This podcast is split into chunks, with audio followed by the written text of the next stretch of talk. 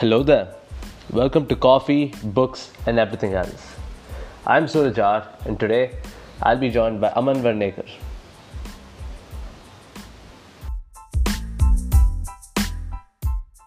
Hi, Aman. Hi Suraj, thank you for having me over. So, um, today we'll be doing 1984, uh, one of my favorite books. Uh, it's like the most quotable book ever. And uh, yeah, so before that, first let me introduce Aman. Aman's been a really good friend since uh, like seventh grade, and uh, yeah, we we have a lot of similar interests. So yeah, I think we'll have a lot of fun today. Yep. All right then. So uh, first of all, uh, Aman, do you like coffee? Not at all. Uh, Yeah. I mean, I, I, I- I like the taste, uh, but I, I get acidity after drinking that it kind of runs in the family, so I don't drink coffee. Uh, that's that's actually Yeah. damn sad. Okay, so right now I have with me a cup of black coffee gone cold because of a lot of technical issues that went into uh, getting this up and running. And uh, but but still, it smells good, I guess. Yeah. And uh, uh, the thing is, one fun trivia about coffee. Tell me if you knew this, okay? Uh, this Okay. the coffee that I'm drinking now is uh, I, I like my coffee black usually, and uh, this one's this one's from this place called uh, Biligiri Hills in Karnataka itself, right? Uh-huh. And uh, the the thing is, as the altitude of coffee increases, uh, as the altitude of where the coffee is grown increases, the creamier it gets. Can you guess why? Hmm. Um, there's, wait, wait, coffee is made out of coffee beans, right? Yes, yeah, coffee powder. no, no shit. Yeah. Yeah. Okay. Uh, I don't know, man. Why is it something to do with oxygen and how the shape of the beans and stuff changes because of that? I guess. Actually, it is because of oxygen. So, uh, remember we learned about anaerobic respiration. So, Yeah. as you go higher into the um, atmosphere, the oxygen content obviously decreases.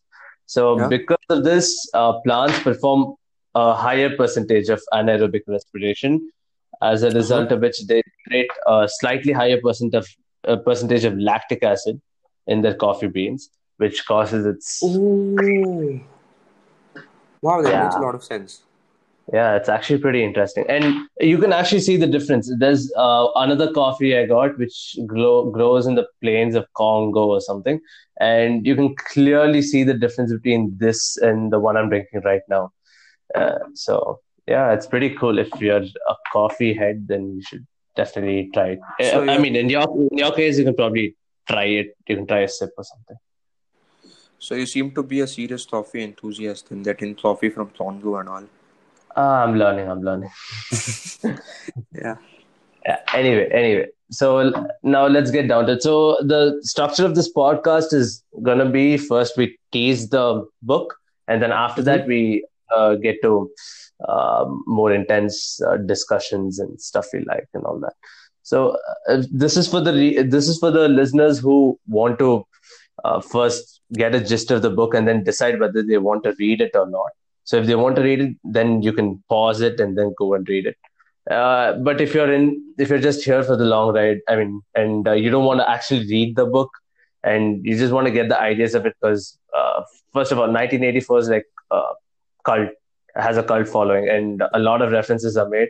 So if you're not into reading and you just want to uh, understand what it's about and the ideas presented in the book, then yeah, sure, you can uh, go ahead. And if you've already read the book also, Suraj, Yeah. Suraj, just a, just a, just an aside here. Yeah, It's ironic how 90, how 1984 has a cult following because it's it's it's Yeah, right. that kind of right, right, right, yeah, Yeah. yeah, yeah, yeah. yeah. But but go on. Yeah, so and uh, even if you've read 1984 before and you just want to relive it because it's been a while, then yeah, I think it's a perfect opportunity. So let's Okay. start, let's start the tease, right? So uh, 1984 is basically set in a dystopian uh, world where um, you have a certain party with a big brother at its helm lording over uh, the entire uh, all the people there, and they they have control over basically every form of information, uh, communication, how it's accessible, and what people can do, what people can think. They have control over everything. So it's it's a perfect dystopia where uh, people uh, what, about what can happen if people uh, if a few people have control over unlimited technology and unlimited uh, resources. So I, I, think it's pretty apt to where we are headed, and um, it's a cautionary tale, in my opinion. And uh, it's it's a really the way it's written is just amazing, and the starting, ending, the, the whole the whole package is one of the best you'll find in terms of um, actually feeling it. So if you want to go ahead and read it, I strongly suggest you do. Aman, you have anything to add? Uh, yeah. Do you, do you want me to go a, little more into depth into the story? Maybe just describe what happens in the first one or two par- uh, first one or two chapters. Yeah, sure, sure. Just don't make it too uh, spoiler. Uh, so yeah, yeah, I, I won't ha- I won't have any spoilers. Yeah. Uh, so it's basically about uh, this guy called Winston Smith. Uh, in so the world is divided into three super states: Oceania, Eurasia, East Asia. Uh, Oceania is run by Big Brother, uh, the party at, at, which is uh, headed by Big Brother. Nobody knows who Big Brother is. Everybody just knows that uh, Big Brother is everywhere. Big Brother knows everything. Uh, there's thought police, so you aren't even allowed to think against Big Brother. Uh, there's no independence of thought that's allowed. Uh, and in this, we have our character Winston Smith. Winston Smith is somebody who is a part of the outer party. So there's the inner party, outer party, and then the proletariat uh, so which so he's like the the second tier of people in the uh, in in Oceania. Uh, so uh, so though he is a member of the party, he is not happy with the uh, oppressive nature of the regime, uh, and so he has he has you know he commits thought crime in the sense that he has ideas which go against what the party says, and he he he wants to have some kind of freedom of thought. So his first act of crime, in some ways, is starting his diary, mm. uh, where he starts writing about these thoughts. Uh, and yeah, so it's basically his story about how he falls in love with somebody, and both of them uh, keep committing what are considered crimes in Oceania. Uh, who both want to have a society where they can be free, uh, and how that eventually uh, leads to some stuff that you should read about. It's it's really yeah yeah yeah. That's great and and the and the the sad thing about 1984 is that it never stops being relevant. Absolutely. At any time it's always it's always relevant. Yeah yeah. Uh, we will explore that more. So for people who want to uh, stop right now and read it i strongly suggest you do. All right? Okay. So so one interesting uh, thing is this was written right after the second world war. Is that correct aman? Yeah uh, in fact, this was at the time when uh, there was. Uh, so Orwell had experience with Franco's regime in Spain, Franco's fascist regime in Spain, uh, and Hitler and Stalin were obviously quite powerful at the time. Hmm. So you could say, in some ways, he was writing about the world around him. Yeah, yeah, yeah. Except it turns out to be a prophecy for generations to come. Uh, not not an exact, exactly. but relatable. Okay. So uh, first, n- now let's uh, the, first the beginning of the book. I think it's it's a great beginning. It was a bright, cold day in April, and the clocks were striking thirteen. It's how, how cool is that? It just sets the tone of the entire book that things are about to get bad real quick, and you're going to be exposed to this total world, which is uh, very different from what you're used to. Yeah, yeah, that there is that kind of tone in the first sentence. Yeah, yeah, yeah. It's definitely. So I, I found this uh, quote very interesting. But if thought corrupts language, language can also corrupt thought. Do you agree with that? Mm, this is this is with regards to old speech and new speech. Yes, right? yes, yeah. I, I think we can. Hmm. Yeah. Yeah, go on, go. On. Yeah, I mean definitely. So uh, if thought corrupts language, language can corrupt thought as well. Yes, definitely. I mean, that's the entire concept of so. Uh, uh, Oceania has a new language called Newspeak, uh, and the English that we speak is considered Old Speak. Uh, so the the entire idea is that you reduce the number of words so that if you don't have the word for something, if you don't, then you can't even express it. So you can't commit thought crime. You can't if you can't if there if you don't have the vocabulary for something, how can you think that? So, for example, it's been found that uh, depending upon the words in your language, the way you perceive things uh, uh, varies greatly. So, if you don't even have the words for certain things in your language, like freedom, like rights, like liberty, uh, if you don't have these words, how will you even think about them? So, it's it's definitely language has a huge role to play in your thought processes, and without one, the other can't exist. So, that's that's that's one of the ways that the party tries to control the society and I, I think it makes a ton of sense. Right, right, right. Uh, actually, I was reading a few studies about that. There are some there are some studies which uh, claim that in indigenous uh, tribal societies there are um, communities that uh, have shaped their language differently compared to uh, how how they live and their ways of life. So they can express what they do on a daily basis in a more uh, concise manner, right? Which which kind of makes sense. Uh, which will uh, so the more they use this particular word referring to what they do on a daily basis, the more easier it will be for them to do it. So uh, yeah, exactly. I, I think uh, and, hmm. and go on. Yeah, and for example, uh, different people perceive colors differently. Different people perceive dif- distances differently uh, all depending upon their language. So if something as basic as distance and color uh, can be different based on your language, then imagine what can happen with abstract concepts like democracy, like freedom, like liberty. Yeah. Uh, yeah. And uh, O'Brien in the middle, uh, O'Brien, by the way, for those of you who have not read it, is uh, one in, inner party member who poses to be a part of the Brotherhood um, with Winston. So uh, Orwell says that the Brotherhood is kind of a re- um, rebellion uh, forming against the um, Big Brother and the party in power. Uh, but the, we nobody the nobody can say for sure that the Brotherhood is just um, a construct created by the party and Big Brother to just uh, you know find perpetrators who are uh, against the government or if it's actually a legit thing. But anyway, so uh, this is said by O'Brien, who poses to be a part of this brotherhood, but is actually an inner party member, right? And uh, yeah, he, he says it's a beautiful thing, the destruction of words, and it's mm, very hmm. opportune yeah. at that moment. Yeah, and uh, now now coming to double think.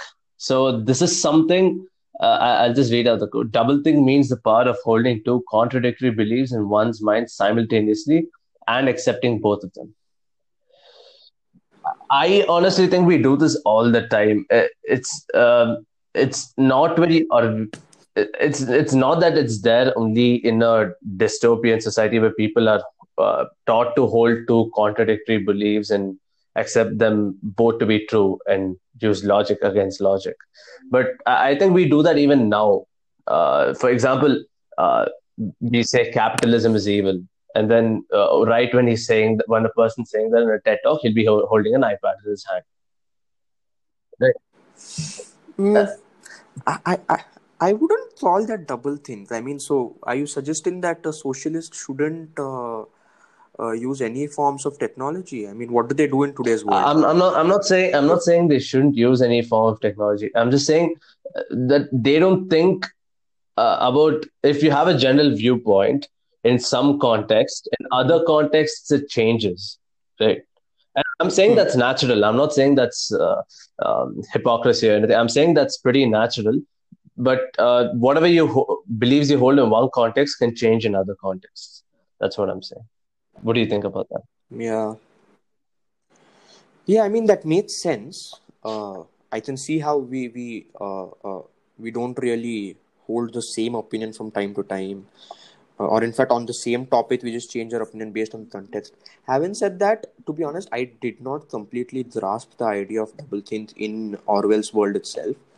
Uh, so can you just walk me through what that means for you in both Orwell's world and in general. To me, it means, uh, as Orwell himself said, holding two contradictory beliefs and believing in both of them. For um, example, um, yeah, the, whatever I said earlier was one example. And f- for me, uh, uh, even even happiness, for that matter, uh, happiness. Mhm. I uh, I agree with uh, Yuval Noah Harari when he says that uh, happiness is a collective delusion, right? Uh, Mhm. We uh, a collective delusion of uh, things that are deluded themselves. So the the how that relates here? Well, the um, the very premise of doublethink is that if people can hold thoughts that are good for the society, good for the party, and can hold other thoughts in other contexts, like believing two plus two is equal to four when it comes to building aeroplanes for the party, uh, when it comes to science and all that, but uh, holding the belief that two plus two equal to five when it comes to the society, or what, i.e., whatever Big Brother told them, right? So uh, I think that kind of belief is is the same that exists even now. Yeah, yeah, yeah. I can see that happening when, for example, you know, you have, say, uh, uh, somebody who's affected by a government's policies, a businessman or whatever, Hmm. for example, uh, who might be a strong, uh, uh, uh, you know, supporter of a particular party. So in that moment, there's anger against the party, but in just a while, in like few hours or a day at most, they suddenly find a way to justify the decision that the government has taken. I mean, so both of us know the person I'm talking about, but I don't really want to take any names on this. Uh, so, I mean, I saw this happen in front of my eyes. right? A policy was announced. This person goes mad. He literally goes haywire. Uh, and then, literally overnight, he changes his opinion and somehow finds out a way to support the policy. Right. Uh, and like the, the logic didn't really make sense. Right. Right. So that's something that happens with retail. Uh, so he shall be nameless. Uh, yes. All right, then he shall be nameless. Fine. Yeah. So uh, one thing we saw was um, okay. By the way, the um, saying two plus two equal to five. It's a saying really now. Uh, was actually. Did you know that it was actually a slogan of the Commu- Communist Party? Oh, it was? Yeah, so uh, this was under uh, Stalin's uh, fire economic plans. When he launched it, he said that uh, Huh? they would achieve the aims of the um, economic plans in four years itself. So he said uh, two plus two equal to five. Arithmetic of a counter plan Oh, wow. plus the enthusiasm of the workers. Oh, wow. Yeah, so I, I think yeah, it was heavily inspired by that. Yeah, yeah, definitely. And um, yeah, what, what do you think about this? Who controls the past controls the future. Who controls the present controls the past. 100% on point. Uh, Yeah. So, Winston, uh, for those of you who don't know, Winston was a uh, member of what is ironically called the Ministry of Truth. Uh, so, the, the purpose of the Ministry of Truth was to create facts, create history, uh, so that it it's it's as if uh, it, it supports whatever the party says. Right? So if you have something that goes against the party some historical source of information that goes against the party it's it's destroyed and rewritten. So that was winston's job.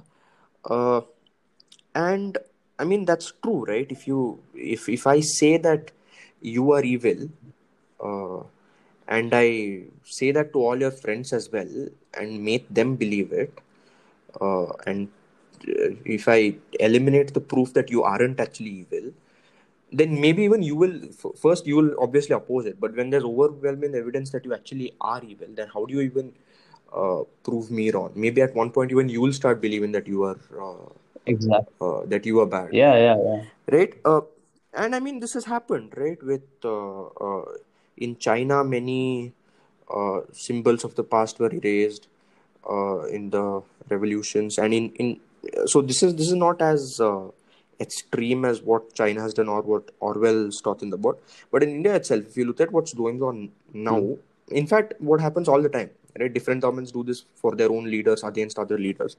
Uh, just discrediting everything that nehru has done. Right. Right? To a point where the supporters of the bjp start believing in that. So when that is your history then your present becomes oh modi so much better. Hmm. so once that is your present then your future can only be that he is who is the best leader for our country and we need him for longer Right, right. Yeah, yeah. And um, the the this actually happens in this is actually pretty common historically speaking. This happens after almost every uh, revolution, right? After almost Hmm. every time, the first way that people lay claim to uh, what they've won in quotes is by just destroying symbols of the past. And true. that that always happens french revolution. Uh, even in india the the mughal invasion for the matter the whole Yeah, masjid, exactly. masjid thing. So yeah. Yeah let's not go there let's not yeah. go there. Anyway that issue's solved so. Yeah. Hopefully. Anyway so now okay. The choice for mankind lies between freedom and happiness. And for the great bulk of mankind happiness is better. Hmm. and uh, interesting. yeah it's pretty interesting. And uh, the, actually this reminds me of another book. Ha- have you read the brave new world? No. You should absolutely read it. Uh, I think like since you like 1984, you'll you'll like nine- uh, a Brave New World too. And um, in that, one thing that's not touched upon uh, in 1984, correct me if I'm wrong, is happiness drugs. okay So the thing is, why would you need anything else in society? As long as hmm. there's always something to keep you content and happy. Why will you need anything else? Freedom, liberty. Why will you need any of that as long as you're kept happy and you feel contented and you don't feel a need for any of those things?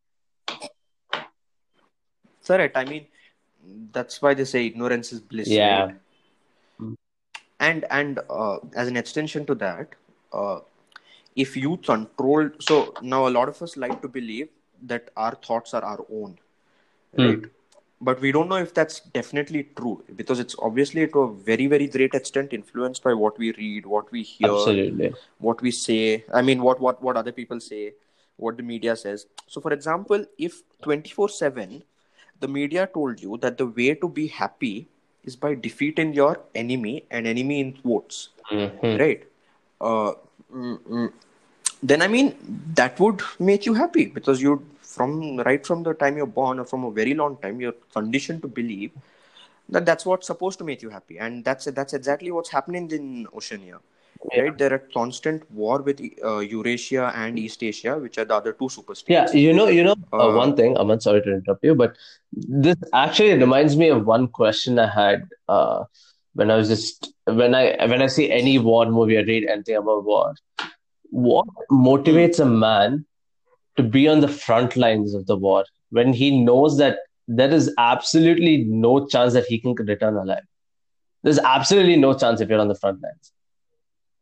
Like it's probably very minuscule, Hmm. but what motivates a man to be on the front lines of war when he knows he's not going to see his uh, country or group or whatever win the war, or he's he's not going to see any of that. He's he knows he's going to die, but he's still on the front lines. What do you think motivates such a person?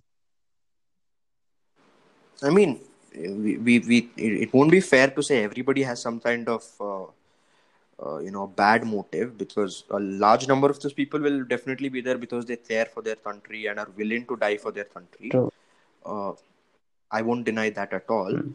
Uh,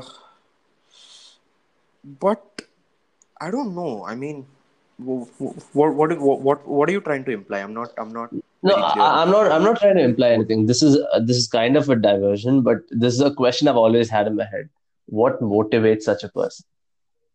No, no. I, I mean, I, I don't say that in a demeaning or condescending way. I mean, I mean, yeah, look yeah, definitely. for going there. Yeah, Hmm. interesting. Mm, food for thought. Anyway, Yeah, Hmm. so so yeah i mean one of the motives obviously you're brave and you care about your country you're willing to die for it. That's mm. one. Uh, possibly another another could be you know you're just taught to hate the other person forever. Mm. uh, so maybe you'll you're willing to be a martyr in that cause as well. I mean hate and love both then create those feelings of uh, willing to sacrifice yourself. Right. Uh, right. yeah i mean that that's all that is uttered into me. Mm-hmm. Right. Okay. So mm, now let's go to this. This is like a classic orwell. Make you feel bad about the future. But anyway uh, if you want a picture of the future imagine a boot stamping on a human face forever. Okay. Yeah this is this is classic orwellian. And it's um it's yeah when, when you read it in the book with the right context now you might just dismiss it but when you read it in the book with the right Mm. context it's very chilling. So yeah. uh what, what, what is your view of the future? Are you optimistic or what do you think? Uh so future in the sense i mean I on the longer run. yeah yeah yeah go on.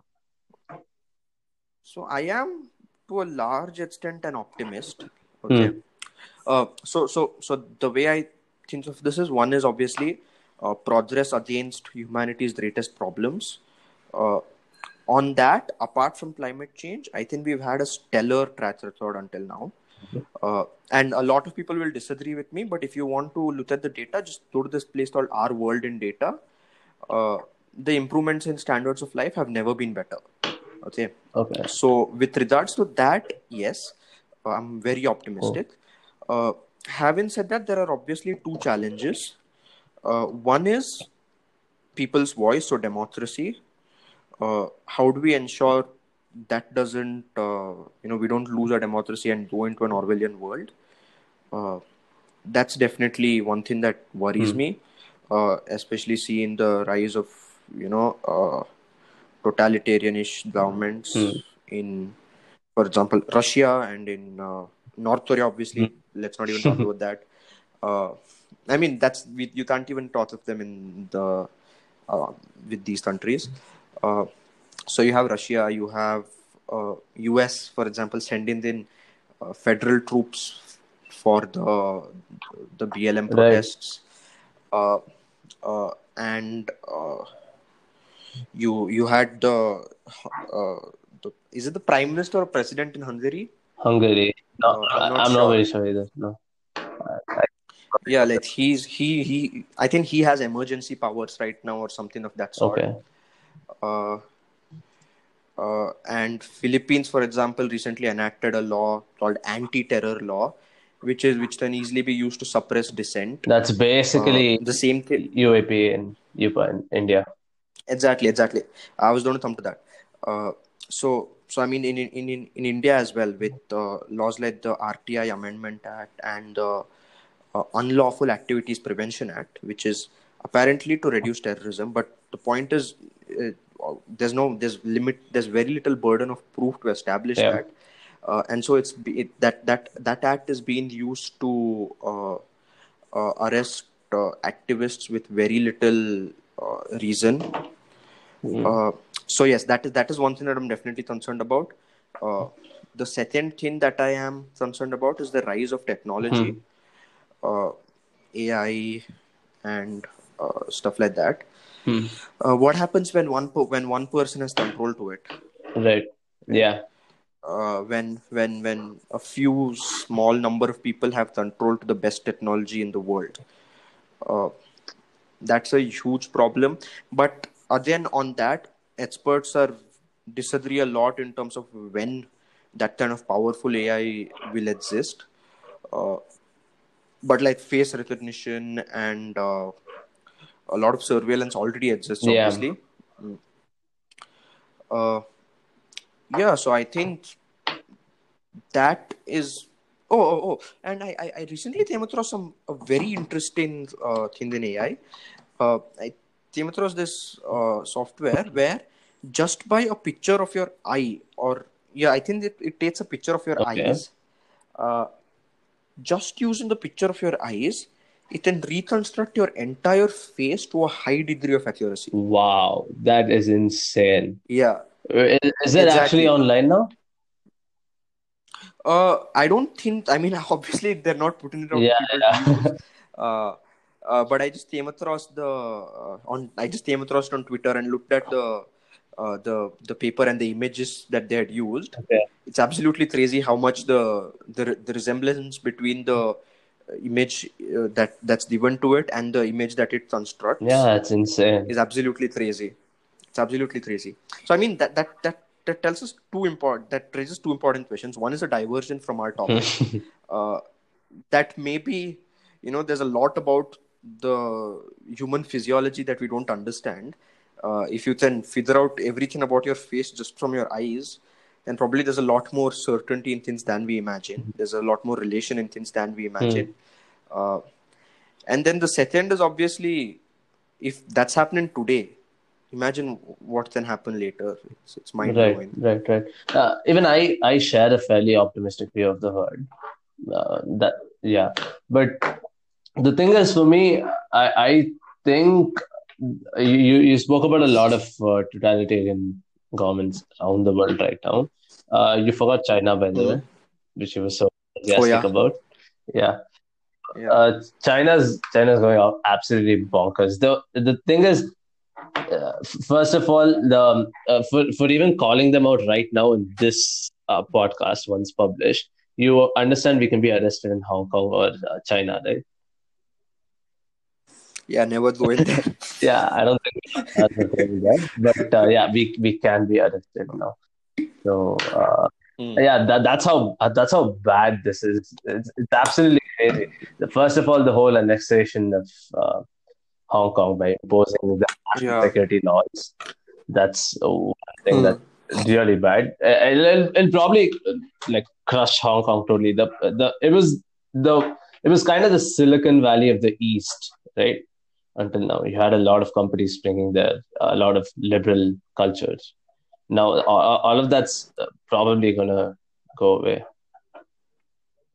Yeah. And Uh, having okay, just go on. yeah, and uh, that and uh, uh, do you, do you want to say something about Hong Kong? No, not about Hong Kong. I had a more general point, so I'll make that after. Right, right, sure. A- And then the Uyghur Muslims, uh, the plight of the Uyghur Muslims in China. Uh, Yeah. Basically, uh, uh, for the unacquainted, Uyghur Muslims are uh, originally from Turkey, uh, but they've been living in China for a long time. But China only recognizes them as a uh, minority in a culturally diverse country. And uh, they do not give them a separate, recognize them as a separate indigenous entity in their um, area. And the thing is, now now they they've been enacting a lot of moral re-education camps, and they've been trying to totally wipe away all trace of religion and uh, uh, God and all beliefs uh, these people hold. And uh, yeah, it's it's absolutely crazy, and nobody's even doing anything about it. It's been recognized in UN so many times, but there, there's nothing anybody can do about it. No country can stand up for no no country is standing up for one section of people in some remote corner of a country, which could escalate conflicts, right? So uh, that's uh, that's kind of appalling, and yeah, there's nothing anybody can do about them as far as I see. What do you what do you think people can do about this? About the the Uyghur Yeah. Muslim. Uh, Yeah, oh, so people like you and I, I honestly don't. no, no, I- I'm I'm talking about countries Uh, itself. I'm talking about countries. From, from So countries def- de- uh, definitely. Uh, uh, if you the problem is you you can't criticize a country or you can't act against a country that you're dependent upon. Hmm. Hmm, hmm, hmm. Uh, so I think one is obviously you have to say we cannot be dependent upon a totalitarian country anymore. We have to uh, have our own. Uh, more and more countries have to say we have we have to have our own manufacturing or maybe diversify the manufacturing in other countries as well, which are uh, Hmm. uh, which are more in more in agreement with what we believe in and not totalitarian in this manner. Okay. Uh, I mean, I know, I know, I sound like the right winger who's saying boycott China and everything. Uh, but honestly, I think uh, I don't see any other option because right now we're too dependent on China Yeah, the, to actually do anything against that that's that's true, and uh, I, I I honestly think that now it's already too late. The baton has already been seized. If if you ask me, because China's virtually a leader in every possible way. They have they have monopolies now in every field. That not exactly Mhm. monopolies, at least like really really well established well established companies in almost every field, thanks to their uh, protectionist uh, policies initially Yeah. and then uh, they the, the leaders in AI. The, the West cannot compare to them right now because they they can, uh, for example, even the handling of the uh, whole pandemic situation, because of the structure of their governance, they could they could do things even while compromising on human rights. They could uh, contain the pandemic very easily because they can just uh, put in whatever the measures they want without any repercussions but it doesn't work that way uh, around the, in the rest of the world and uh, even the US for that matter. So uh, I, Yeah, it'll be mean- hard to cover that lost ground. No. Yes, with regards to the pandemic itself, while that's true, uh, you have to look at countries like New Zealand, like uh, Taiwan, Vietnam. Uh, you have uh, okay, Singapore, not that Hmm. much. Uh, I mean, they've controlled the pandemic well, but it's not related to my point that much. Hmm. Uh, you have Germany, uh, where also without an authoritarian government, the pandemic has been controlled. Yeah. right? Yeah. Whereas, uh, so so so I, I mean that's not that that also with regards to your point on AI, uh, why do you say is is China ahead of say Google and uh, uh, the top American companies as well? Um, not in terms like uh, I, I've, I was just reading about this a couple of days ago. Uh, the whole GPT three phenomena that just uh, took the Twitter world by storm. Um, for, for people who Hmm. don't know, it was uh, uh, okay. Aman, would you like to explain it? Yeah, yeah, yeah. I'm I'm I'm I'm, I'm absolutely mind blown by. Uh, oh, is that even a word? Mind blown. Yeah, it is a word. But I'm absolutely blown away by GPT-3, so I'll, I'll go ahead and explain it. Yeah. Uh, so basically, it's like uh, uh, uh, uh, it's it's natural language processing, which means it understands human language and it can communicate with you in human language.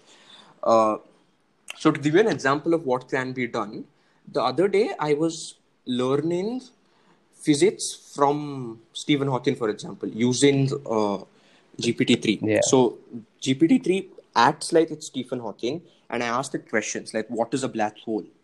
It actually gives me an explanation in the th- kind of words and in the kind of using the kind of examples that Stephen Hawking Yeah. used.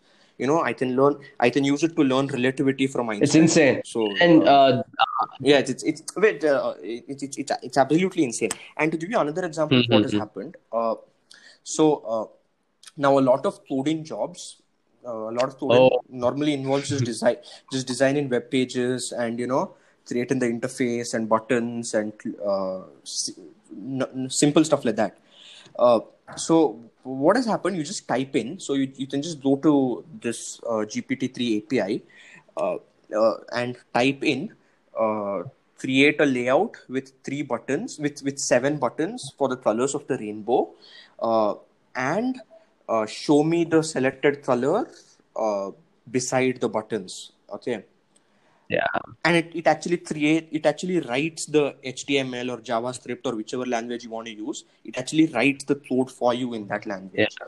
so it's absolutely crazy the impact that it's yeah, and it, and it can even Uh, pull data from external sources. Like uh, one example I saw was uh, make a list like that, and then pull a list of the top ten people that is updated all the time in real time.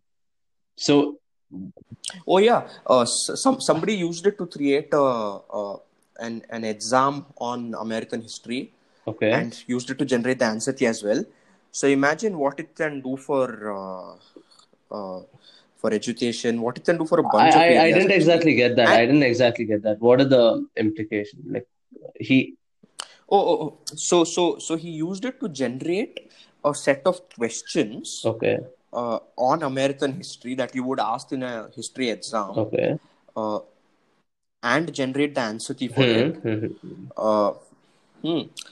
So I think that has two implications. One is obviously so much of the work that humans do, we shouldn't be doing that. It's it's uh, an AI can easily replace it. Uh, and the, set, the second implication is about education itself. I mean, uh, if an AI can do it now, what's the point of learning those things? Should we be learning Yeah. uh, more more abstract, more human ideas? Mm-hmm.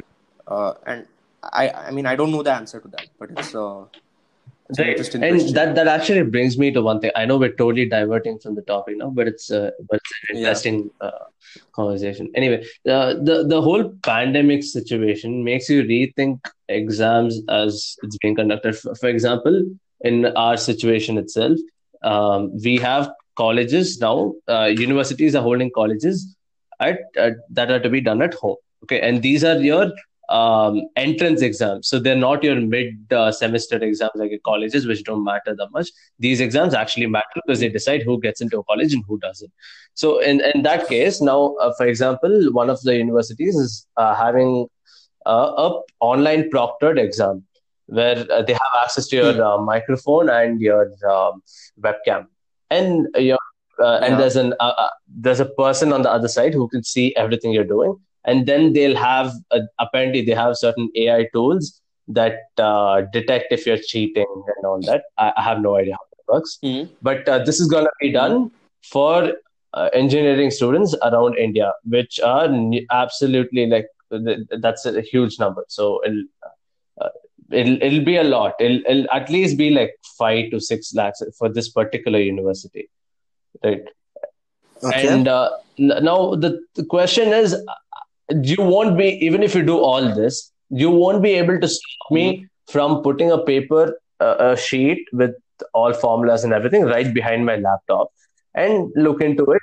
Want to solve my problems, and I can just I can simply say I was staring ahead. I was thinking about the problem. Now, what are you going to do about that? There's nothing you can do about it, right? So instead, what I'm saying is we should rethink this and make all exams. There's a perfect opportunity to make all exams open book that, that I've Hmm. always wanted this to happen, and especially when it comes to college entrance exams. Okay, I, I get boards. You're testing knowledge. Certain fundamental knowledge is required. Fine, but when it comes to college entrances, I think at least at least a significant part of it should be open book because the you, how much you can deduce from the material you have is more important than how much material you know uh, when it comes to college because you're not going to be doing much of what you've learned now.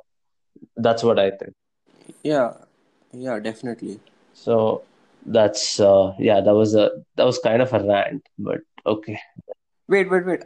How did you even? How did we even get started on the GP three point? Uh, oh right, yeah, It's GPT three, yeah, yeah. So we were talking about how China and uh, uh, how how advanced it's. Uh, Oh yeah. Yeah. Yeah. So so yeah. How how, how advanced? yeah so this uh, this apparently there was a version of this already uh, actually not a gpt-3 gpt-2 Mhm. in Okay. in china before gpt-2 was launched in uh, by openai here in the sense that uh, it could do it could perform similar tasks and it was in par with gpt-2 and that was before uh, openai launched i'm not sure about the latest uh, developments but this was something i read uh, a while back so uh, and it's and the thing is, there's not much visibility, so we don't really know how how good they are. Their internet is totally different from the mainstream internet. That's why you don't see a lot of Chinese stuff on the Twitter feed and Chinese advances. So they are Mhm. probably doing a lot. So I, Yeah. Makes sense. and you know one interesting thing, I think this is going to change the world of finance forever. Uh, while uh, all our, uh, well, all the Western countries, like even the US for that matter, are run by all these old, uh, uh, old people who hold senators Mhm. who uh, probably don't see the value of cryptocurrency. So there's absolutely no uh, regulation. Uh, there's no proper regulation in place. Even in India, for the matter, till now, there's no regulation in place, right? But Mhm. China are uh, they they already started trialing it. They launched their first digital cryptocurrency of the yen of the yen. It's centralized, okay. So it's not like the bitcoins. it's centralized. So the government has access to information over how it's distributed, but it also shares the other benefits of cryptocurrency, which means it's on blockchain. It can it's incredibly secure. You can't loot it at all. So I think that'll that'll actually give them a total leapfrog in terms of uh, in terms of how technology i mean how currency is exchanged and that i think will have a major ramification even when it comes to trade and all that so it could really magnify in the days to come. Yeah uh, that's definitely true. I mean uh, uh, but wait i have a question about that. If it's if it's centralized yeah. uh, why is uh, i mean the entire concept of blockchain is that it's uh, it's verified in a decentralized yeah manner. yeah yeah. So hmm. so so so i don't what's the concept of a centralized block So the thing is, you will have uh, nodes, uh, different nodes where uh, all, uh, which all maintain a ledger of all records, which is the concept of decentralization. But except here, you also have one central authority, which is the government, who can who can verify both your private key and your public key, right? For each your. Okay, So they they know they'll know who made the transaction, even even if you don't want to reveal a s- certain information, which is usually uh, in Hmm. all cryptocurrencies. That's why it's used in all kinds of scams you can think about, uh, Twitter for that matter. And Hmm. uh, but here the government has access to everything, all information about who transferred how much money to whom. So they have access to your private keys too. So that changes things totally. And it's it's not a good thing, but um, uh, yeah, it'll, it'll definitely work. It looks like it'll work because the trials have been going on since March now, and the pandemic Oh, will slow them down. Hmm. That's crazy. Yeah, yeah, Yeah, um, the, the, the, they are they are investing in the right places. yeah. That's definitely there. And in a way, I think that they're more forward thinking than the policymakers there are more forward thinking than Hmm. the policy makers like uh, everywhere else, for the matter. Yeah. Uh, uh, so I feel that's a problem with democracy. Hmm. Uh, so wait, I, I saw this thought on uh, on Instagram. I, I thought I saw this quote on Instagram yesterday from a philosophy account. It said every honest politician uh, has to be a fool. Hmm. Okay, Be- because there is no person who can honestly agree with more than half of the people. Um, who can who can honestly agree with the uh, the ideas of more than half the people in any country. Right, right. But why is he a fool? That doesn't that make him more uh, manipulative? No, no, no. So no, no. That means either he's either he's lying, Hmm. or he, or he's foolish enough to believe in all those ideas. right, right, Hmm. right. Yeah, yeah, yeah, yeah, yeah. Uh, so I mean, what what I mean by that's a problem with democracy is uh, so if, for example, you have a, a person who understands crypto, who understands AI, who understands uh, uh, all these technologies, and then he contests elections. Uh, what are the chances he'll win compared to someone who contests on, you know, uh, issues that don't really affect anybody but are populist and people like hearing about Yeah, them? that's like one inherent It's- flaw. Exactly. Uh, so that that makes China extremely good at this. Hmm, hmm, true. Okay, so this is the quote that we were discussing a while back. We know that no one seizes power with the intention of relinquishing it. Yeah, Uh, obviously. every revolution ever, the object of uh, most revolutions is to replace the current order with uh, something better. But uh, Hmm. it usually degrades to what it formerly was. And uh, this we'll be exploring this idea a bit more in our uh, one of our upcoming episodes. So stay tuned for that. And um, wh- what else? What else? Uh, what do you uh, what do you think about the two minutes hate? Okay. Uh, right. So, uh, uh, uh, it's it's again related to how if you if you're told your happiness comes out of defeat defeating somebody else, uh, then it, so for for those of you don't know, the two minutes of hate is this thing that happens in Oceania, where every day for two minutes, uh, uh, hateful messages about the enemies of the party are broadcasted on uh, uh these things called telescreens, uh, which is a way to broadcast propaganda and also observe everybody in the state, uh, also sp- spy on everybody in the state. so the the so they, they broadcast hateful propaganda against the uh, quotes enemies of the party uh, every day for two minutes. Mm. So, uh, okay, I mean, we can see that in our world. I mean, what is Arnab Goswami doing? Right, and like if you look at so many news channels in India, uh, our news channels criticize Imran Khan more than Pakistan's news channels probably do. Mm. Okay. Yeah. And uh, they they they talk about Pakistan more than they talk about India. Yeah. So many of our news channels do that. Uh, so it's something we have as well, and it's it's a very powerful tool, right? If you can, if you can make somebody think about the enemy outside, uh, whether that person is actually a serious enemy or not, hmm. uh, nobody cares about internal issues anymore. I mean, I'm, I'm not saying that's happened. I'm not. I'm, I'm definitely not implying that's happened. Mm-hmm. Uh, but like, that's a very powerful tool for totalitarian regimes to use. Mm-hmm. Uh, vilifying the other. Uh, right, but but uh, but having said that, so this is in relation to everything that I've said till now. Uh, having said all of this uh, regarding totalitarianism and all of that, uh, I feel this uh, uh, uh, this tendency to exaggerate what is happening uh, is there on both sides okay uh, so when uh, uh mm, when when when pakistan does something for example mm. the right and let's say uh, india retaliates uh, the right wing has a tendency to exaggerate what's happened to say oh we've destroyed them and you know they were going to the, the threat was massive but yet we neutralized it we are great and all of that. Mm-hmm. uh, and on the other side there's also uh, on the other end of the spectrum there are people who will blow everything out of proportion. The suddenness. Uh, so the sheer suddenness. Exactly no no, no uh, yeah that is that is the i i already thought it in, a, in my first yeah, point. yeah when I said uh, throw every, uh, uh, take everything out of proportion, it's when let's say somebody is arrested, mm-hmm. okay, or maybe maybe one RTI query doesn't work the way it's supposed to. Hmm. Uh, uh, whatever, something like that.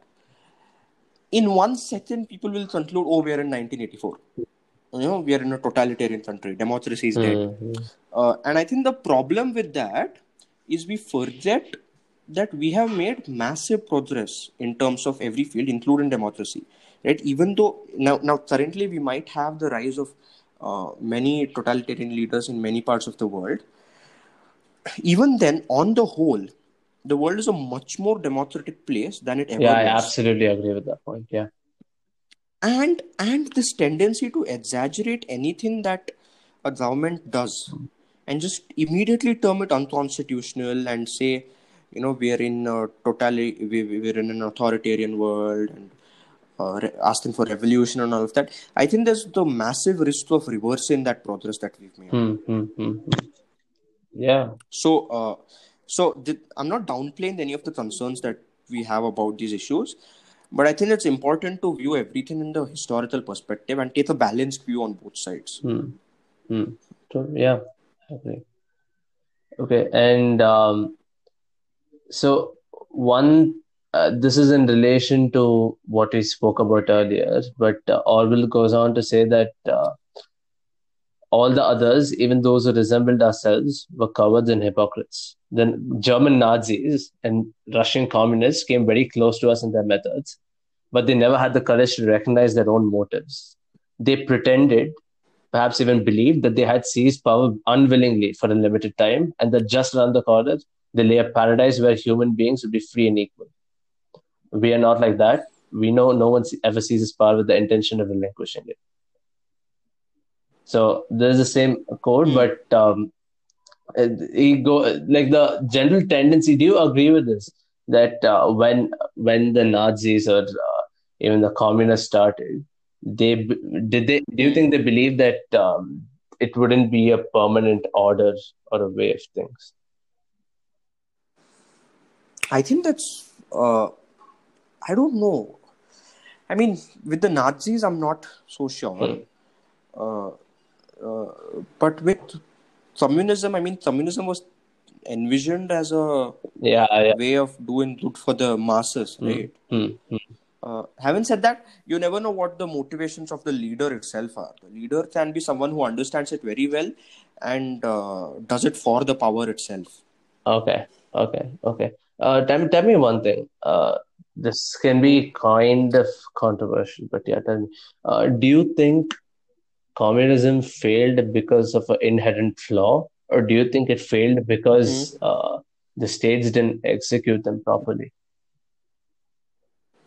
Uh, to be honest, I am uh, I am not the best informed person on this, uh, and I don't want to have a have an opinion on it at the moment.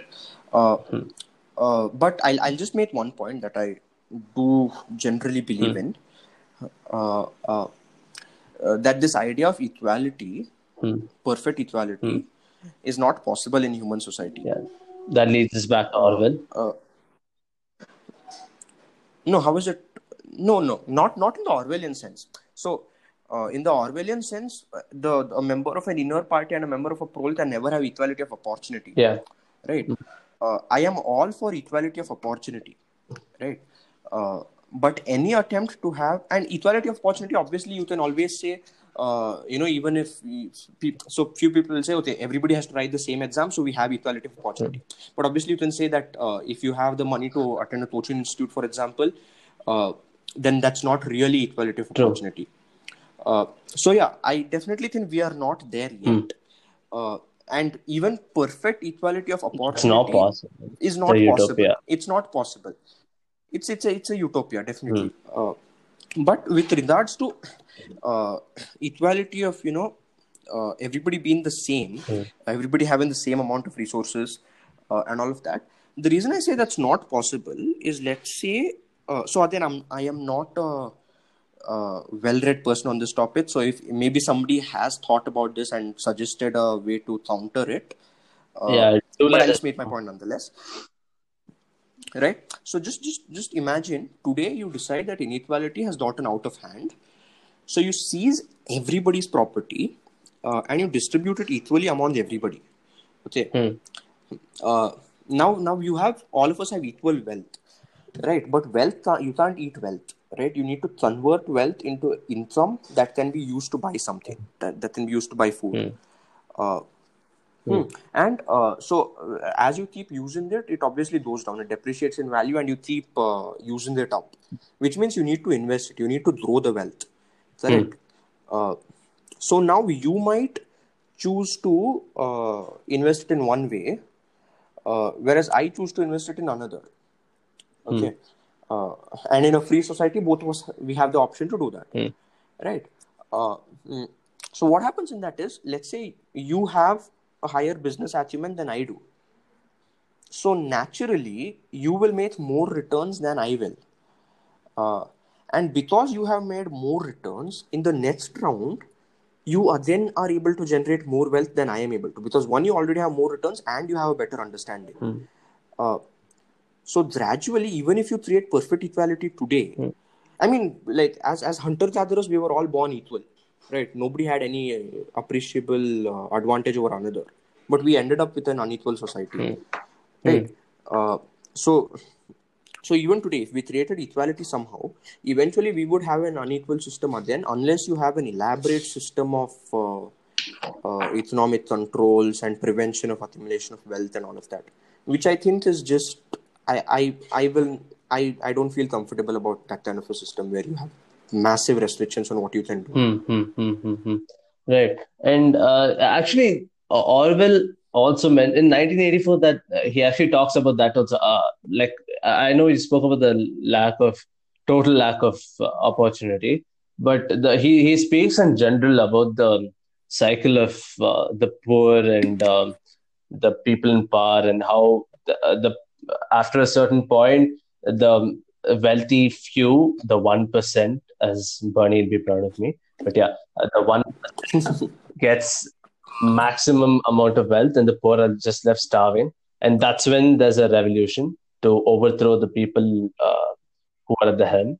And then, uh, Hmm. and then when the the poor usually lead the revolution. I mean, there are a few members of the middle class uh, it, but it's largely constitutes the poor.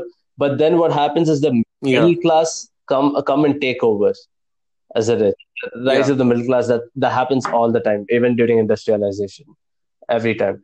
And and then Yeah. the and then the poor there uh, slowly elevate to middle class. And uh, again, there'll be people who are left behind who will constitute the poor. Right? You you Hmm. can't define rich without defining poor. So Correct. so so that and this is an ongoing cycle uh, that and essentially almost every revolution though there might be a variety of other factors it always boils down to food food is one of the most important criteria for any revolution if you ask me in my opinion So uh, I saw this uh, interesting thing that I read somewhere. I don't know how true it Hmm. is, uh, but there's this metric uh, that if your uh, uh, cost of food becomes more than forty percent of your income or something like Hmm. that, uh, then there is a revolution. okay Uh, and it's uh, and the, source that I read it from says that that's uh, that that was seen across the Arab Spring. Many of the countries which had the Oh. Arab Spring. hmm Yeah, so that's very I interesting. right and um this is one thing that can lead us to a lot more different discussions. But anyway, freedom is the freedom to say that two plus two make four. If that is granted, all else follows. Remember earlier we spoke about happiness. So uh, again, I, I don't think we answered that very clearly, and we got diverted. But uh, Hmm. what what do you think matters more, freedom or happiness? Don't don't tell me they go hand in hand. Uh, what do you think? But because both of them can exist and independent of each other. So what do you think matters more? Hmm. Okay. Is your is your pet dog free? Mm, I mean, it definitely is happy, but is it free? I wouldn't.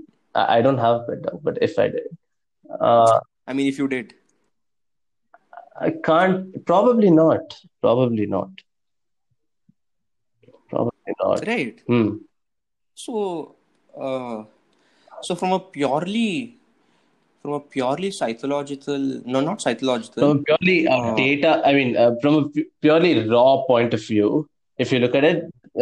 if I had a dog, he probably wouldn't. All, all pet dogs, for that matter, probably wouldn't have hundred percent freedom because if when they're walking, you and they want to go somewhere in the middle of the road, you won't let them do that because you care about them. So, but either ways, that means you're restricting their freedom. So, uh, like from a raw point of view, so that would mean, yeah, I mean, you you you you train them using treats, yeah, yeah, and are aren't we all trained using that yeah. That's the as kids? true, true. Do this or you'll get uh, true, true. uh, or you'll get scolded. Mm, mm, mm. right uh, but huh uh, so happiness can exist without freedom. That's probably true. Yeah, uh, but is it sustainable is the question. Right. And what i mean by that is now your pet dog is happy because it gets food every day and you hopefully love Hmm. it. Okay.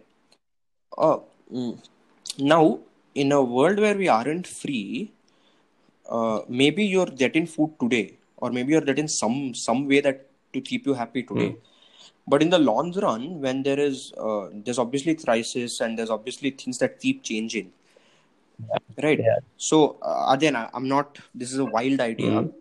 uh, but the society created today can't solve tomorrow's problems right the, the power structure created today can't solve tomorrow's problems Mm.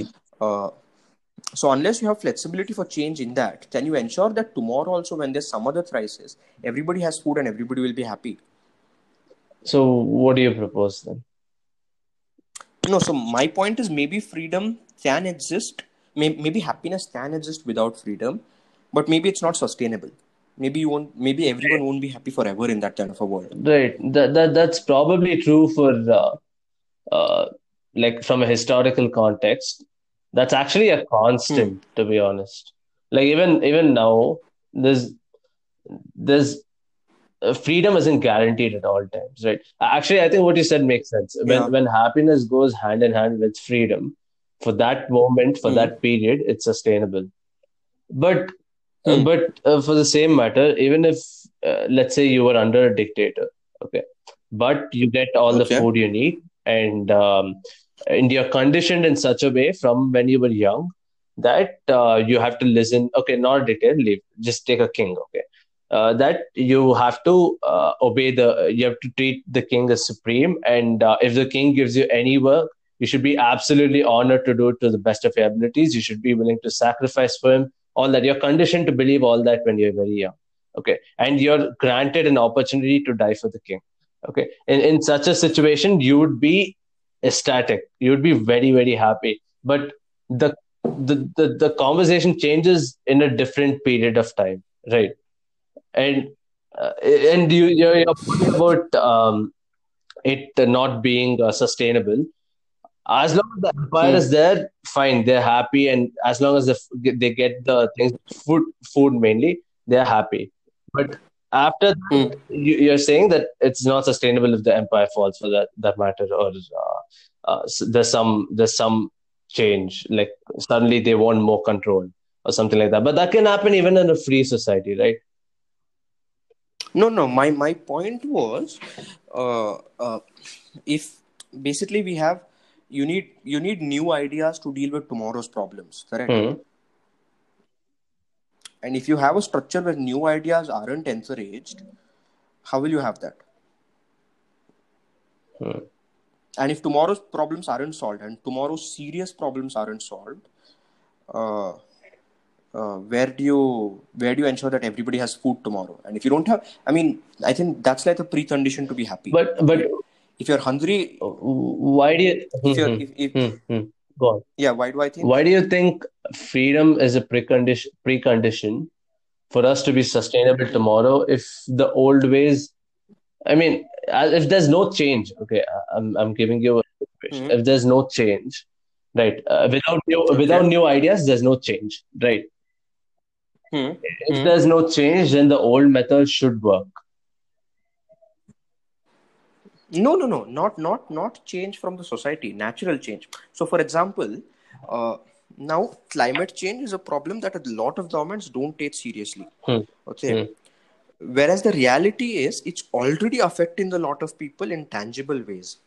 Okay. right So now, in a world where those people who whose houses are already being filled with water, whose uh, uh, who already have very little to eat, whose crops are already failing because of rising temperatures and all of Hmm. that, right? If those people who are the minority today, Hmm.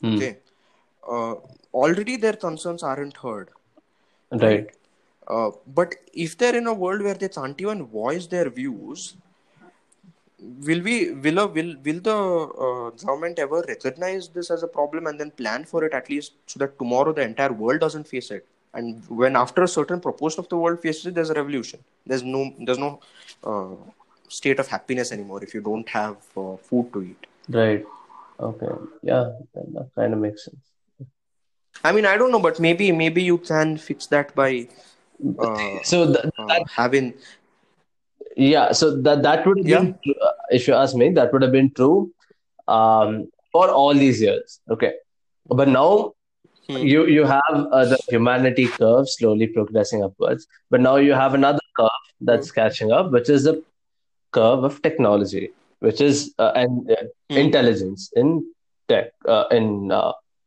yeah basically intelligence so uh, not, not human intelligence machine intelligence so now for that Hmm. matter at a certain point in the future if machines are able to produce all we need all food everything we need without human intervention such that we get all our basic necessities okay Hmm. then uh, and uh, yeah in that case do you think we'll be happy Hmm. then than we are now based on the So, uh, so in so in that world that world but without freedom uh, w- without freedom yeah yeah it has to be without freedom hmm. okay uh, hmm so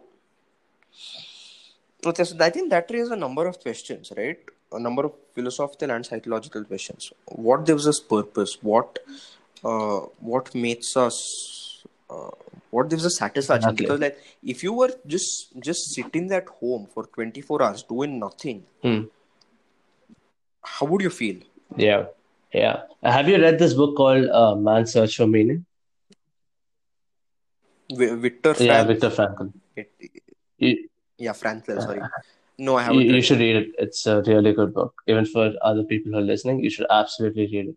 And uh, the, he talks about the will to meaning. So the, the the many schools of psychology right uh, the one most people Hmm. know is uh, freud's freudian psychology which is the first viennese pillar in psychology Hmm. and uh, then you have uh, adler and his will to power uh, ba- base, yeah freudian everybody knows uh, adler's will to power and uh, your third pillar of viennese uh, psychology is logotherapy or the will to meaning, which is what Viktor Frankl uh, introduced.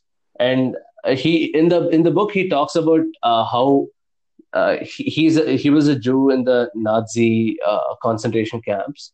So he talks about what kept people there going, even though they were facing one of the most horrible times of the of horrible time that anybody can ever experience, any human can ever experience. But yet the they found a will to keep going, and that will was in the meaning. Uh, it was in a meaning of actually being able to survive and go through all the sufferings that life throws at them. That that was the ultimate meaning because they didn't even know if they'll go out.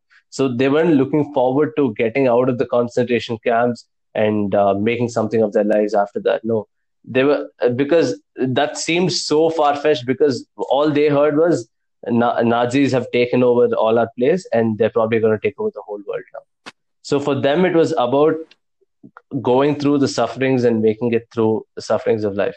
And now, in an ideal society where uh, you have technology doing all the basic work for you, I'm not talking about too about this too far in the future.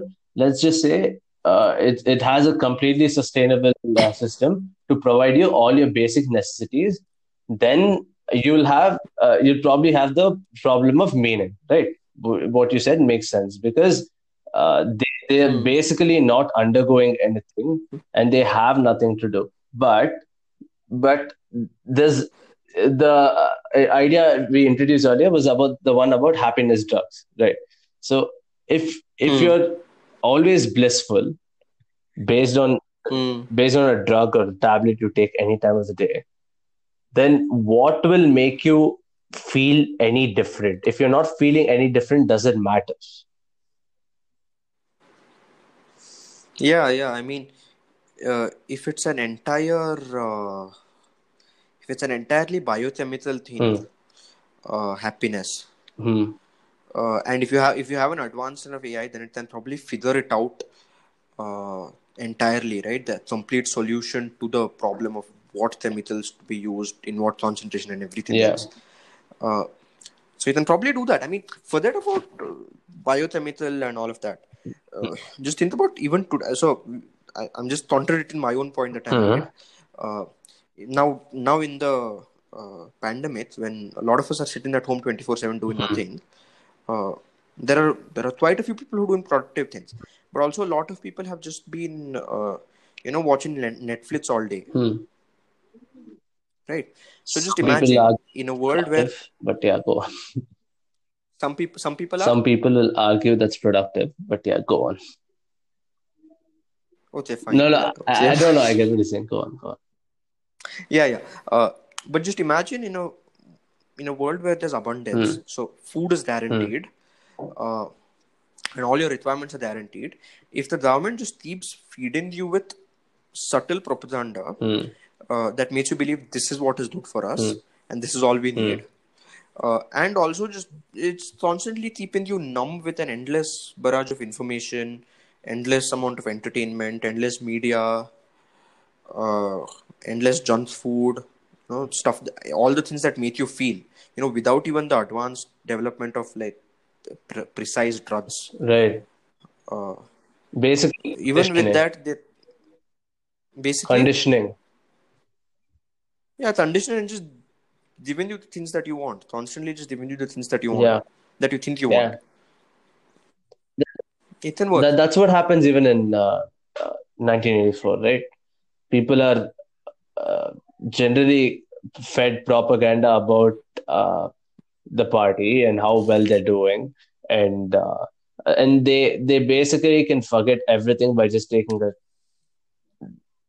gin shot Hmm. so yeah it's uh, yeah but the, the the difference is they don't have abundance there. right so in a world with abundance it's even easier right right right right right right, right. and especially if the if the means to abundance the the technology which creates the abundance is controlled by a small group of people Hmm, hmm, hmm, hmm. Yeah, so that that actually leads to a very interesting point. Uh, so the the two two branches, uh, or uh, you could you could say that they're just part of a timeline, but okay, whatever. So one would be the uh, the grim picture that Orwell paints of um, having one uh, having a few people with unlimited power, unlimited access to technology, who can do uh, who can use it to dominate the other people and get work done, right? Actually, uh, b- before I get to that point, what do you think motivates the party? The the party to have this kind of power Yeah, i think o'brien says it in the book doesn't he that it's power the only purpose for having power is Power, yeah. itself yeah, he does. He does. it's a drug power is a drug Yeah, yeah. right True, true, true. I, I remember. but uh, i mean that is that is again an interesting question psych- interesting psychological question Hmm. uh, so i mean for that matter what motivates a politician yeah, politician or even kings in the past, a- anybody who who's given up so much just to gain control. Even in small Yeah. situations, like even among a group of friends, you have you'll always have like you, you I mean, there's sometimes like this one person who tries so hard to take control of the situation completely, and Hmm. that's it's it's not even like it's just to do it. It's it's very inherent. Uh, the will to power. yeah so that and uh, but yeah so getting back to the point the that, that's one way we could uh, that's one way the other way i think is uh, or rather which will ha- which could happen further down the line is you have uh, the masses the common people Hmm. right and Hmm. uh, and and then you have a group of uh, powerful people who who have uh, had access to tech and who have been uh, able to incorporate tech in whatever they do and have a certain amount of control. But you Hmm. also have an AI robot slash robot overlord. Okay, that that has Hmm. complete control over the entire system, and there the the the only the only reason they were created initially by humans itself is to do Hmm. whatever they have to do in the most efficient way possible.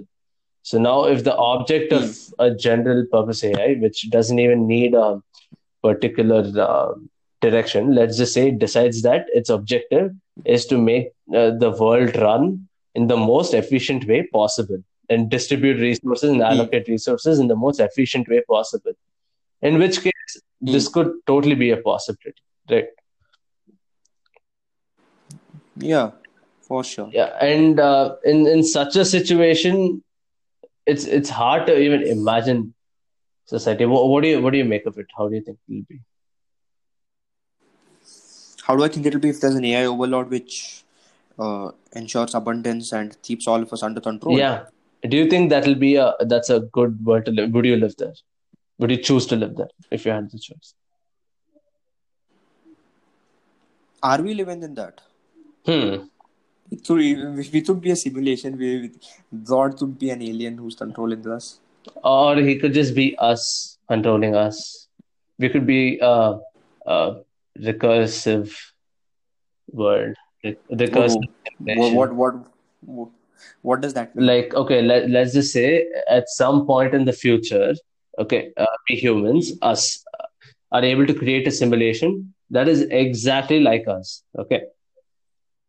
Okay. And, and it doesn't have to be the same people, no, but the society is same all the wars and everything happen uh, in a very similar fashion and we get to where we are okay and uh, they they further develop uh, they get to the point where we were when we developed them and they develop another um, hmm. simulation which is exactly like. Huh. so uh, it could be a series of such simulations in a recursive manner right you get what i'm saying in, in, in inception hmm, yeah, yeah essentially essentially essentially yeah yeah, but okay. So coming back to the point of would I like to live in that kind of a hmm. world? Uh, so the first question is I wouldn't know if I lived in that kind of a world. I mean, the AI would be smart enough to not let me know. Hmm. Uh, uh, but as an outsider looking at it and realizing that this is how it is, no. Hmm. Because, uh, like I said, we are making progress rapidly. Uh, we shouldn't give up freedom for just more abundance. Hmm, hmm. Uh, okay, so t- tell me this: like um, in the grand scale of history, hmm. okay, you have uh, democracy has been around in its form that we know today, and I, I think this is probably the most liberal form of democracy we've seen throughout history. Liberal form of government, governance rather, we've seen in yeah. entire history, right? So, mm. uh, do you think this will stay, or do you think, um, in the grand scheme of things, this is as insignificant as uh, probably any other emperor? But we had war and uh, all that happening for a long time, ever since we were even hunter gatherers. Do you think this is an unnatural mm. state, or do you think it's uh, where we ought to go and where we will continue progressing? Hmm is democracy the natural state of the world that we will stay in? Yes. That we will keep progressing hmm. in. Hmm. Huh. I I honestly don't know. But I mean obviously nobody yeah, knows yeah. answer for that. Uh, uh, but okay, so one is for that education is important. You need to know about your rights and freedoms and know to defend them. Uh, so if that stops happening obviously it's all over uh, uh, but i think you know gradually more and more people are tasting power mm. uh, and i think that's that's the best way to do it right? If you if you allow more and more people to get a taste of power mm. right they, they don't want to give it up that easily. True but uh, the one thing that i notice that's different now is with uh-huh. with see one thing that you can see is people who have exposure to more knowledge right? Generally have a liberal bias. Yeah uh, aman can you come on? Uh, sorry yeah come on go on go on yeah you, they have so are you done there that they generally have liberal I'm, I'm, I'm asking i'm asking yeah, they do. That's that's easily provable. Right. So, in in which case, do you think uh, the current state of being is actually mm-hmm. proportional to the development of technology itself? Do you don't you think it'll make? I'm talking about a very exaggerated future where. Uh, mm-hmm. Don't you think that uh, an advanced uh, sentient AI would pref- would mm-hmm. opt for a more liberal society to get to, yeah if it's a benevolent AI to would offer liberal mm-hmm. society rather than one where it controls everything. Actually that's that's a very interesting question. If if uh, what do you think an AI a benevolent AI would do? A, an AI which cares about the happiness of the people. What do you think it'll do? Will it uh, impose um, a uh, proper state where it has control over all everything, production and everything, or do you think it'll uh, establish a liberal society? Okay, so uh, have you have you read the Life 3.0 by Max Tegmark? No, no, I haven't, but I've been meaning to read it. So yeah, so it's it's it's a, it's a nice book on AI. But in the introduction, in the prologue, uh, he he said so it, it's very important to specifically define the objectives of an AI, right? Because it will start optimizing for that. Hmm. Hmm.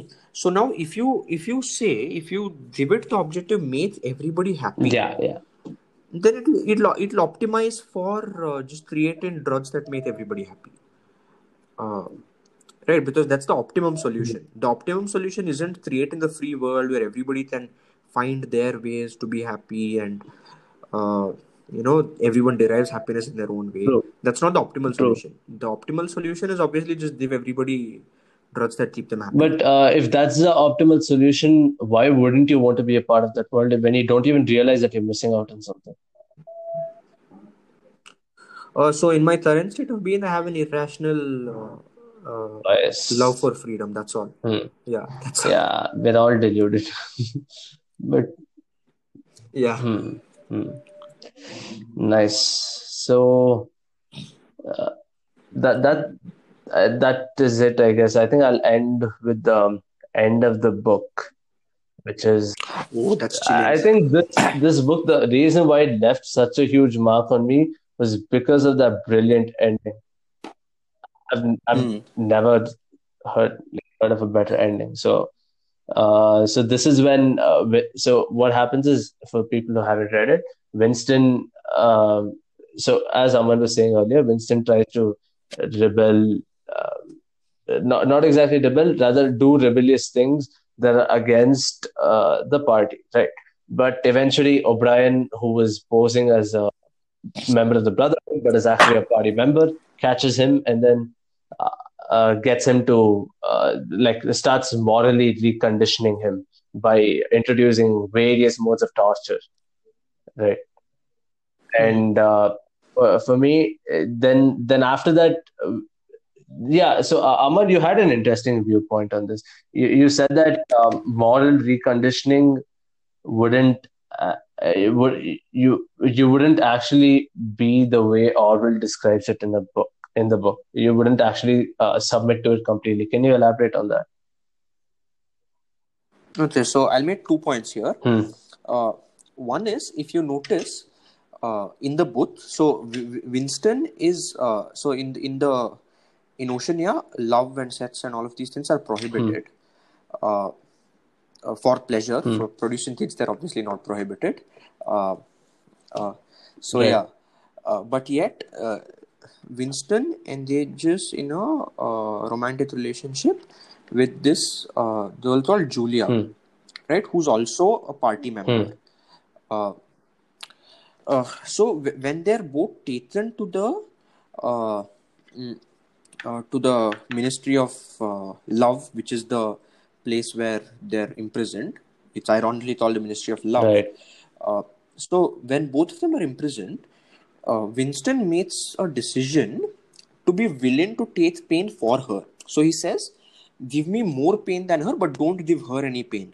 I'm willing to accept." Initially, uh, initially he says that but so the, the, the important question here is that's an intellectual decision that he's making right? It's in his head that uh, i am willing to accept pain. I love her and i'm willing to accept pain. But the problem is he doesn't feel this in his bones. Hmm.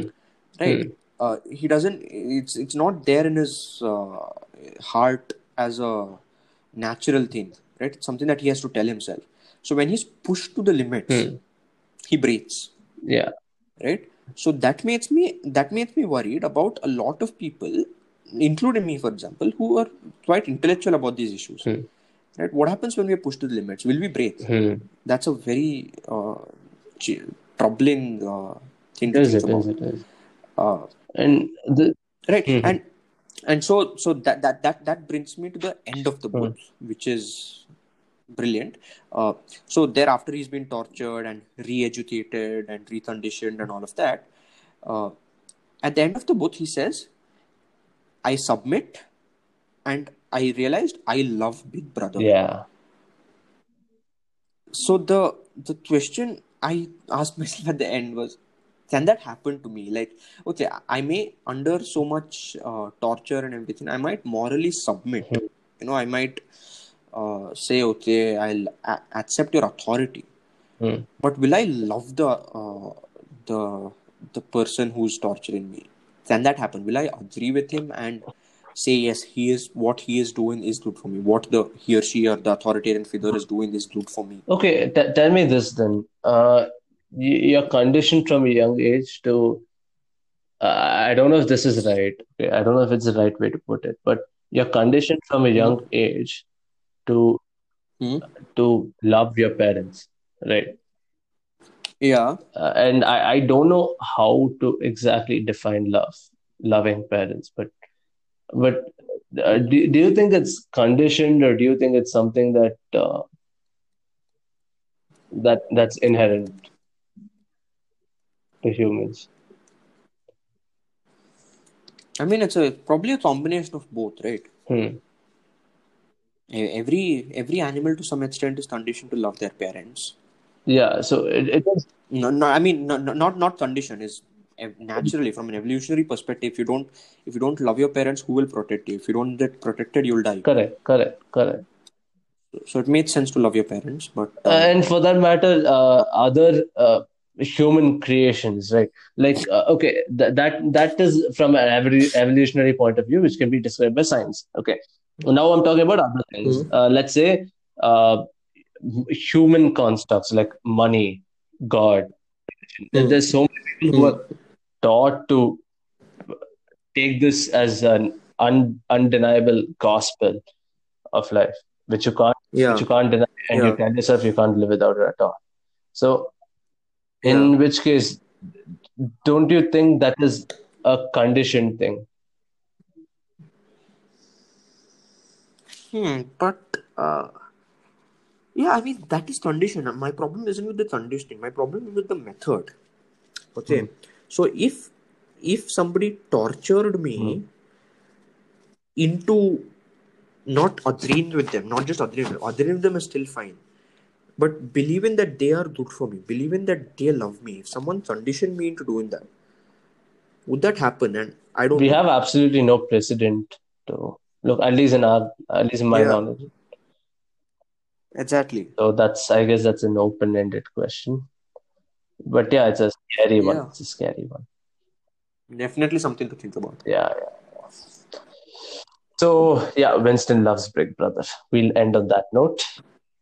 Uh, so Yep. this was uh, wonderful. We'll uh, if you have any if you have any um, disagreements or anything, feel free to contact us. And details will be on Spotify. You can contact me, Suraj, on uh, the contact details provided there. So yeah, I hope you enjoyed. Even if you have any feedback, uh, let me know. Right. Yeah, thank, thanks for uh, coming, Aman. It was great.